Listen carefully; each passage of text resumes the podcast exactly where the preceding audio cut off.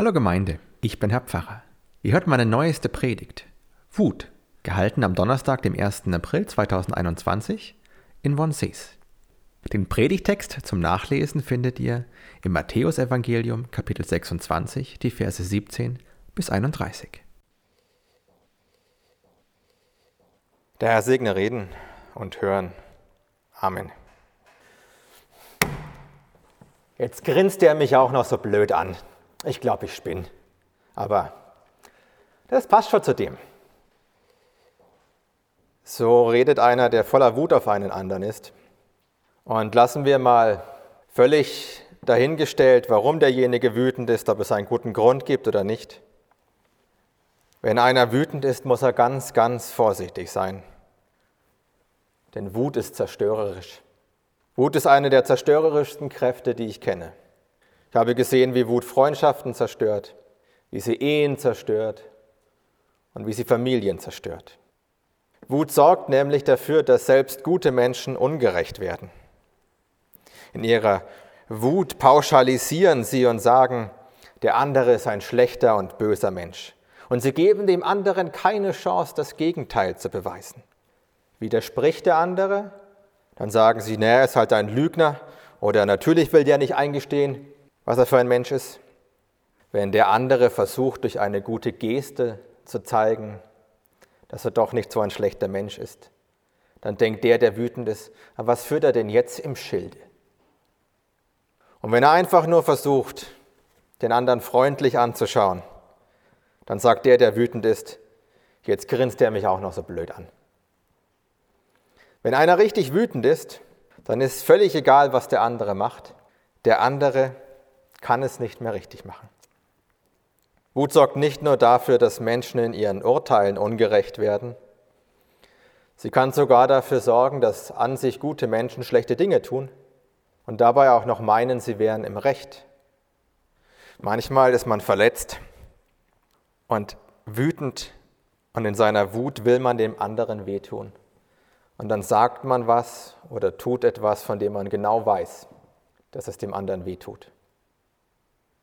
Und ganz oft trifft die Wut Menschen, die gar nichts dafür können. Unbeteiligte Dritte.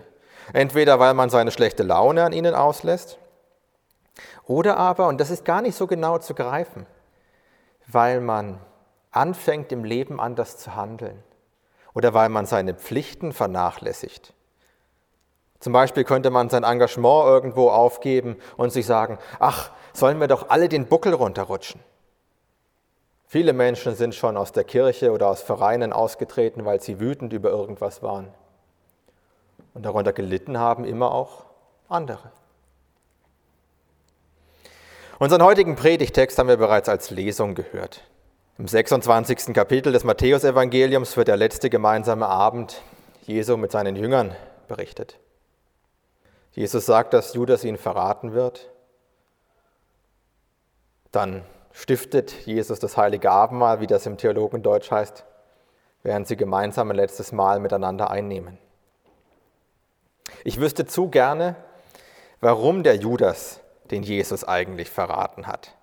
Ja, die Bibel erzählt uns, dass Judas Bestechungsgeld angenommen hat, aber das kann ja schlecht der Grund für den Verrat sein. Irgendwas muss ja dafür gesorgt haben, dass Judas überhaupt erst bereit war, zu den hohen Priestern hinzugehen und nach Geld zu fragen oder danach zu fragen, was sie ihm geben. War es wirklich so einfach, wie es manchmal heißt, dass der Satan in ihn gefahren ist? Vielleicht war Judas im Laufe der Zeit mehr und mehr enttäuscht von Jesus? Hat er sich vielleicht was anderes von ihm erhofft? Hat sich da im Laufe der Zeit Wut und Frust aufgebaut? Und Judas wollte dem Jesus wehtun, war bereit, Unrecht zu tun. Ich weiß, das ist alles Spekulation und Psychologisieren, aber die Vorstellung drängt sich ja schon irgendwie auf, wenn man sich anschaut, dass es immer wieder Menschen gibt, die genau das machen. Sie sind wütend auf Gott und in ihrer Wut stoßen sie Gott weg. Beispiele dafür kennen Sie wahrscheinlich aus Ihrem Umfeld oder sogar aus eigener Erfahrung. Manchmal passiert was im Leben, das ist so anders als das, was man sich wünscht. Man verliert die Arbeit, erstickt in einem Schuldenberg. Man wird krank oder die Kinder werden krank. Eine Ehe geht kaputt, endet im Rosenkrieg. Es kann viel im Leben passieren, was einen wütend macht. Und diese Wut richtet sich ganz oft gegen Gott. Man ist sauer, dass er das zugelassen hat. Manchmal, wenn wir auf andere Menschen wütend sind, dann stoßen wir sie weg.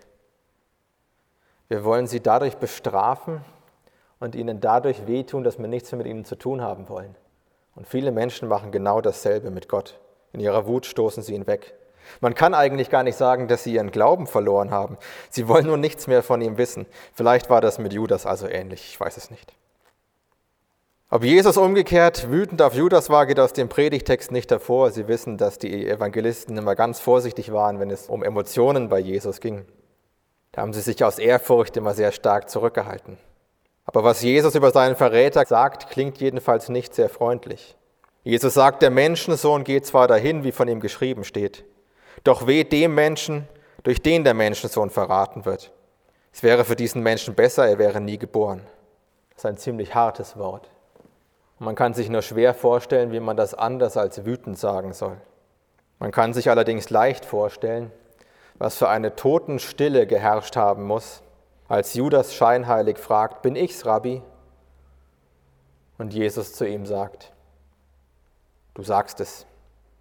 Scheinheilig ist die Frage deswegen, weil Judas zu diesem Zeitpunkt seinen Pakt mit den Hohepriestern schon geschlossen hatte. Wenn wir nicht wüssten, was als nächstes passiert, und wenn wir die Geschichte irgendwie weiterspinnen müssten, weitererzählen sollten, dann würden wir wahrscheinlich denken, dass es jetzt zum großen Streit kommt.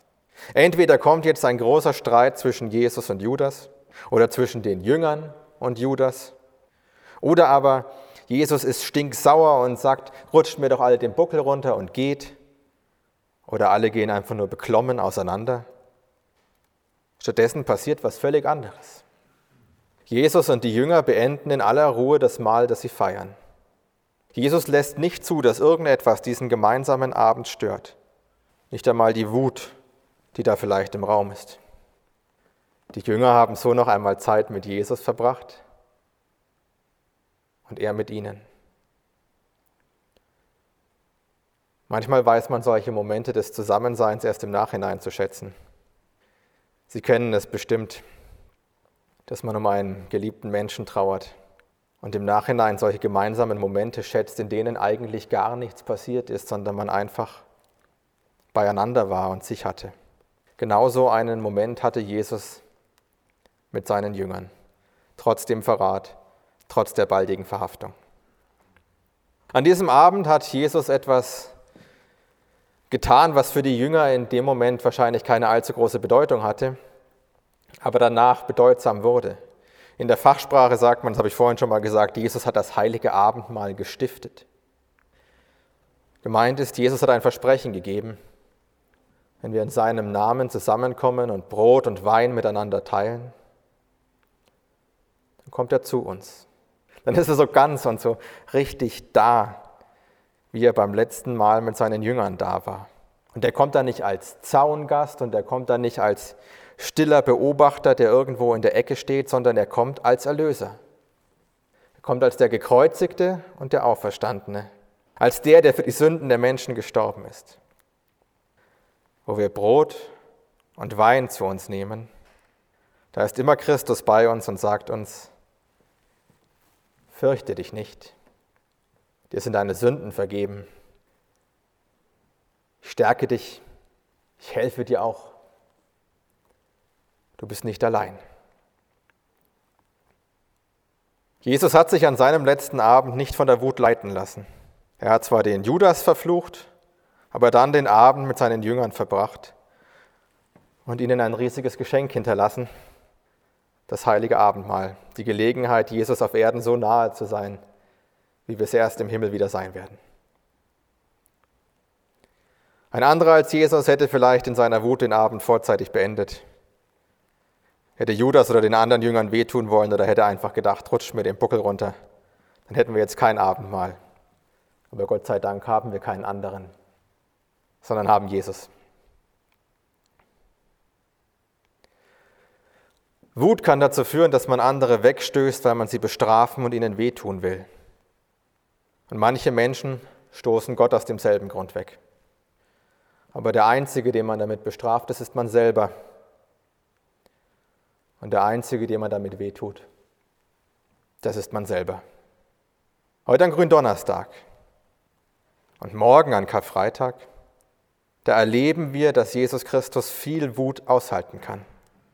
Sein Handeln richtet sich nicht nach der Wut der Welt, nach der Wut der Menschen, die ihm entgegengebracht wird, sondern sie richtet sich nach dem, was die Welt und was die Menschen brauchen. Vergebung, Erlösung, Frieden. Christus hat nach dem Verrat und trotz aller Wut das Mahl mit seinen Jüngern gehalten. Und er wird es auch mit uns halten, sollten wir wütend auf ihn gewesen sein oder es sogar noch sein. Abendmahl heißt auch immer, die Arme Christi sind offen ausgebreitet für alle, die zu ihm kommen. Auch für die, die reumütig kommen, weil sie mit ihm gehadert haben. Und sogar für die, die kommen und sagen, bitte hilf mir, denn ich bin voller Frust und ich bin voller Wut. Der Fehler von Judas war nicht wütend zu sein, sondern sich in seiner Wut von Jesus abzuwenden. Der Fehler vieler Menschen heute ist, dass sie sich in ihrer Wut abwenden von dem, der helfen kann. Jesus Christus. Wir wollen uns heute nicht abwenden. Wir werden gleich beichten und das heilige Abendmahl miteinander feiern. Und da können wir uns ganz und gar Jesus zuwenden und uns ihm anvertrauen. Und dann werden wir erfahren, dass Christus bei uns ist und zu uns sagt, fürchte dich nicht, dir sind deine Sünden vergeben. Ich stärke dich, ich helfe dir auch. Du bist nicht allein. Amen.